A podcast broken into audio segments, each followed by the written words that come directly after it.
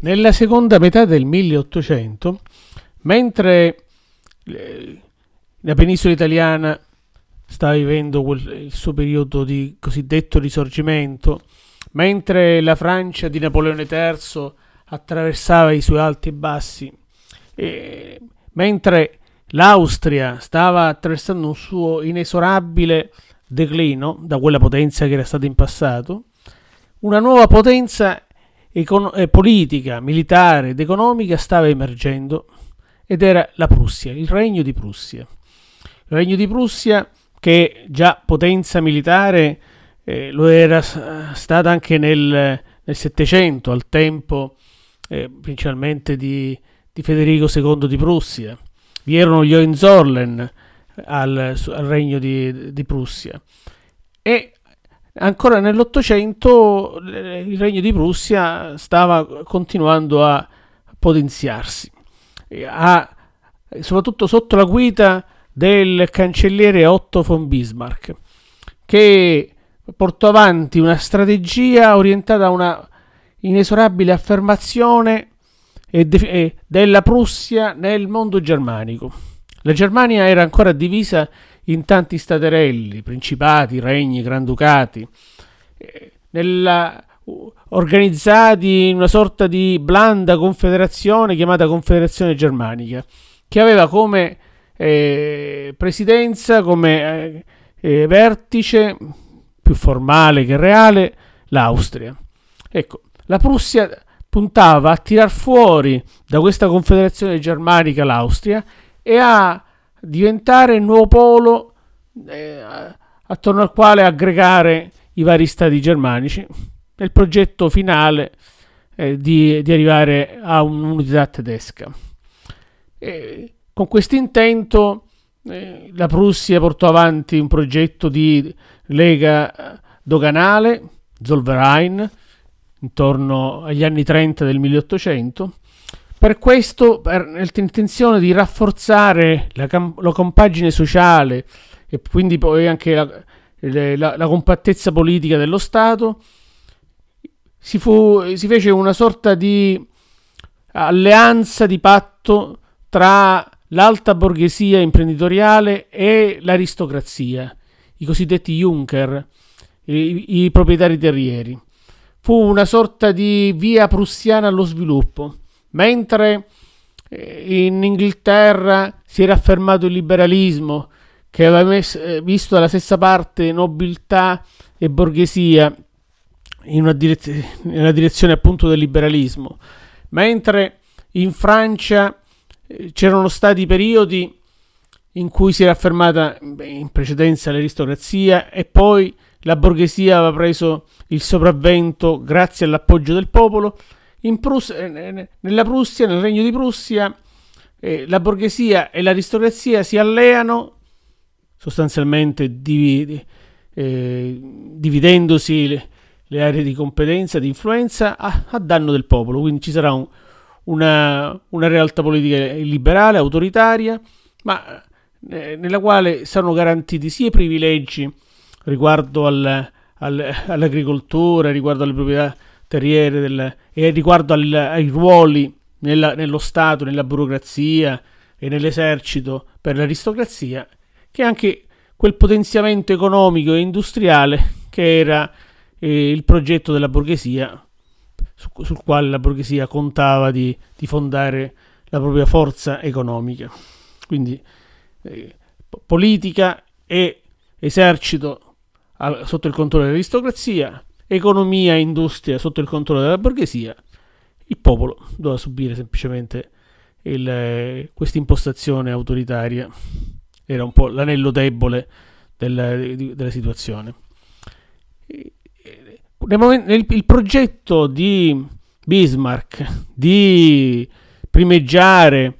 eh, nel, nel, nel mondo germanico, dico mondo germanico perché Germania è un termine ancora puramente geografico, visto che non esisteva uno Stato eh, tedesco, ma tanti Stati tedeschi. Il progetto di Bismarck di tirar fuori l'Austria eh, doveva passare attraverso eh, diverse fasi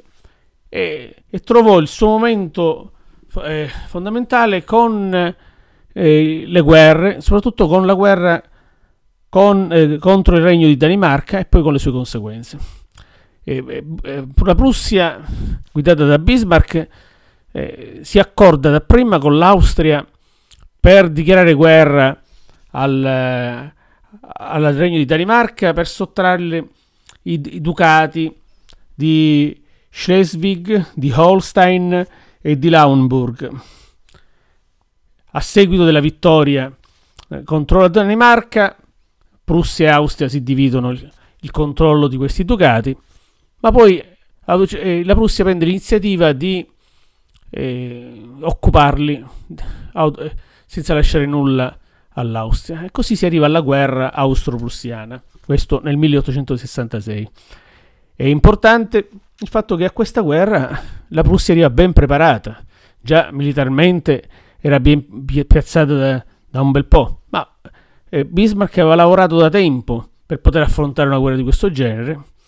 e oltretutto si ritrova anche l'alleanza dell'Italia. L'Italia è alleata della Prussia contro l'Austria. Il progetto del, dell'Italia è quello di, di ampliare il Regno d'Italia e di portare all'interno del Regno d'Italia quei territori eh, di, di, lingua e cultura italiana che ancora erano sotto il controllo dell'impero austriaco. Eh, durante questa guerra la Prussia sconfigge l'Austria. L'Austria, combattendo a sud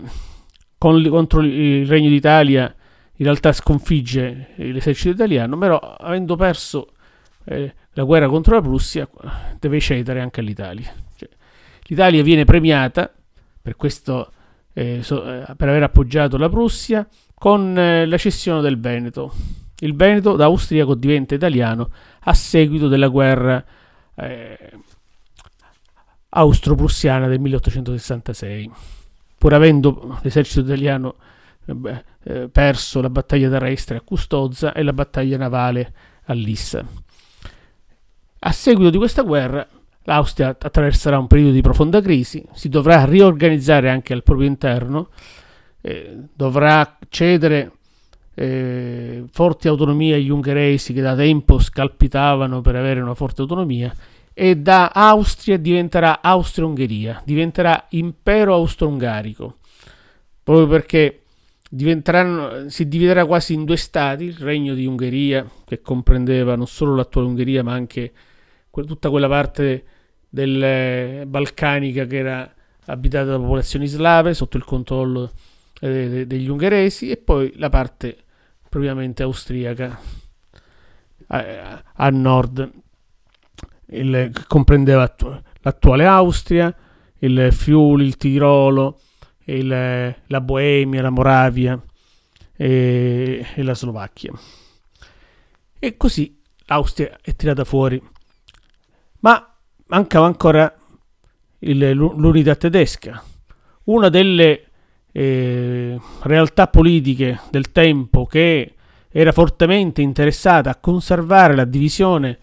della Germania in tanti stati era la, Francia, che sin dai tempi di Napoleone si era diciamo intromessa in più occasioni, aveva, non aveva mancato di, di, dare, eh, di influenzare politicamente anche con la minaccia di occupazione militare, in alcuni casi proprio eh, concretizzatisi, eh, contro il, gli stati tedeschi. E allora il progetto della Prussia fu quello di arrivare a una guerra contro, eh, contro la Francia. L'occasione Bismarck la ebbe quando, a seguito del, eh, di una rivoluzione eh, interna al Regno di Spagna, a seguito della quale la regina Isabella II era stata cacciata dal regno e era stata eh, costretta all'esilio. Nel momento in cui i conservatori, gli, arist- eh, gli aristocratici spagnoli vogliono un nuovo re per la Spagna per evitare che il, eh, una deriva progressista repubblicana in Spagna, in quel, i conservatori spagnoli offriranno il trono di Spagna a un principe tedesco. Nella seconda metà dell'Ottocento, in più occasioni, ci saranno principi tedeschi che diventeranno sovrani di stati nuovi nell'Europa orientale, ad esempio la Bulgaria, che sarà data a un principe della dinastia dei Sassonia-Coburgo-Gotha, la Romania, che vedrà come sovrano un eh, Hohenzollern-Silmaringen, un ramo collaterale degli Hohenzollern di Prussia, e il, eh, o anche in Grecia ci sarà una dinastia, anche quella era danese, ma sempre a che fare col mondo germanico. E allora eh, gli spagnoli pensano al principe Leopoldo di Hohenzollern-Sigmaringen, che era il ramo cattolico della dinastia degli Hohenzollern. Ma nel eh, Napoleone III una, questa soluzione non l'apprezza per niente, perché non vuole degli Hohenzollern a sud della Francia, perché teme che la Francia si possa ritrovare accerchiata eh, una,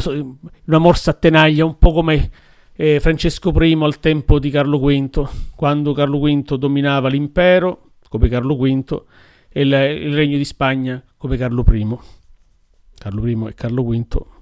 erano la stessa persona, se ricordate. Carlo I come re di Spagna e Carlo V come sacro romano imperatore. E allora Napoleone III preme eh, diplomaticamente perché il principe tedesco Hohenzollern Simmaringen non divenga re di Spagna.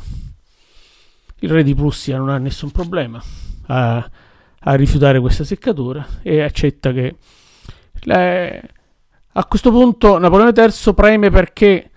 ufficialmente il re di Prussia dichiari che mai un principe tedesco siederà sul trono di Spagna. A questo punto il, il re di Prussia un pochettino non è tanto convinto di questa cosa, di prendere questa posizione ufficiale. Manda un, un telegramma a Napoleone III, alla Francia, con termini vaghi. Questo te- telegramma, passato alla storia come col nome di, di dispaccio di Helms, dalla località dove si trovava il re di Prussia, verrà preso da, da Bismarck e stravolto nel linguaggio, nei termini, in modo da farlo suonare minaccioso e offensivo nei confronti dei francesi. In questo modo eh, eh l'opinione pubblica francese, eh, indignata, chiede che, il, che, che Napoleone III eh, reagisca fortemente, con energia, militarmente, e allora si arriva alla guerra. Siamo nel 1870, la Francia non è più la Francia di Napoleone I, la Prussia non è più quella Prussia che fu facilmente sconfitta in, a più riprese da Napoleone I, la Prussia vince, sconfigge facilmente eh, il secondo impero, l'impero di Napoleone III. Così Napoleone III perde il trono, è costretto a lasciare la Francia e così eh, i, tedeschi occupano, eh, arrivano fino a Parigi e nell'esaltazione della vittoria a cui avevano partecipato tutti gli stati tedeschi perché appunto essendo una guerra avviata